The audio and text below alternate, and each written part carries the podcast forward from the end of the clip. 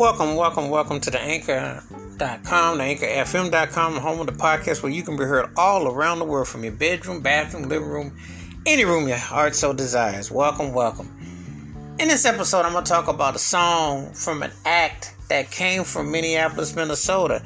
And usually, uh, and I'm talking about it from a dance perspective. So when I talk dance perspective in Minneapolis, Minnesota, obviously you're going to think Prince, Andre Cymone, The Time, Jesse Johnson, Morris Day, Jimmy Jam, Terry Lewis Productions, writings.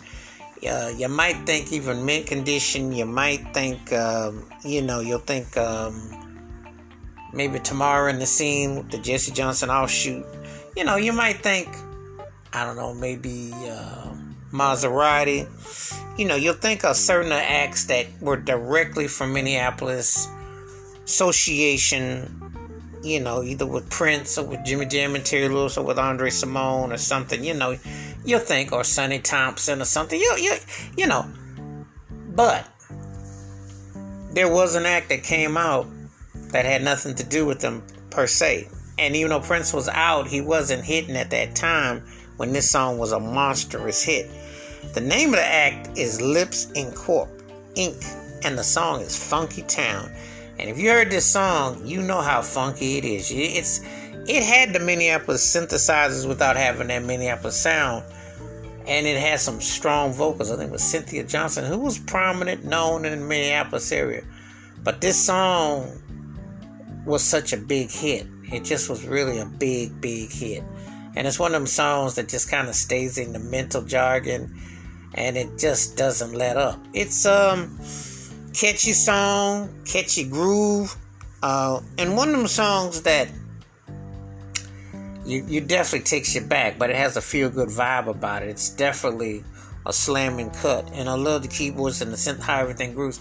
And actually, the new wave group Devo did a remake of it, and it had that Devo sound to it, but it was different. But it's been covered, it's been sampled. It was definitely an impactful song, and it definitely had a had a you know, definitely had a vibe about it in the early 80s. So, you know, it came out in 1980. It's like one of them songs that um, you, when you hear it, you're like, wow, because it sounded so cutting edge for its time. And it really had such a groove to it and the vocals and everything to it. So, you know, it's still like one of them songs that you just will not, it won't let up, but you don't want it to let up. It's real cool. So, uh, Funkytown definitely had a groove about it. Definitely. And probably one of the best songs that you can make the case that Donna Summers didn't do after 1982 83. Because it was definitely would have been something had she or Irene Cara or somebody like that had done it. Definitely had that vibe.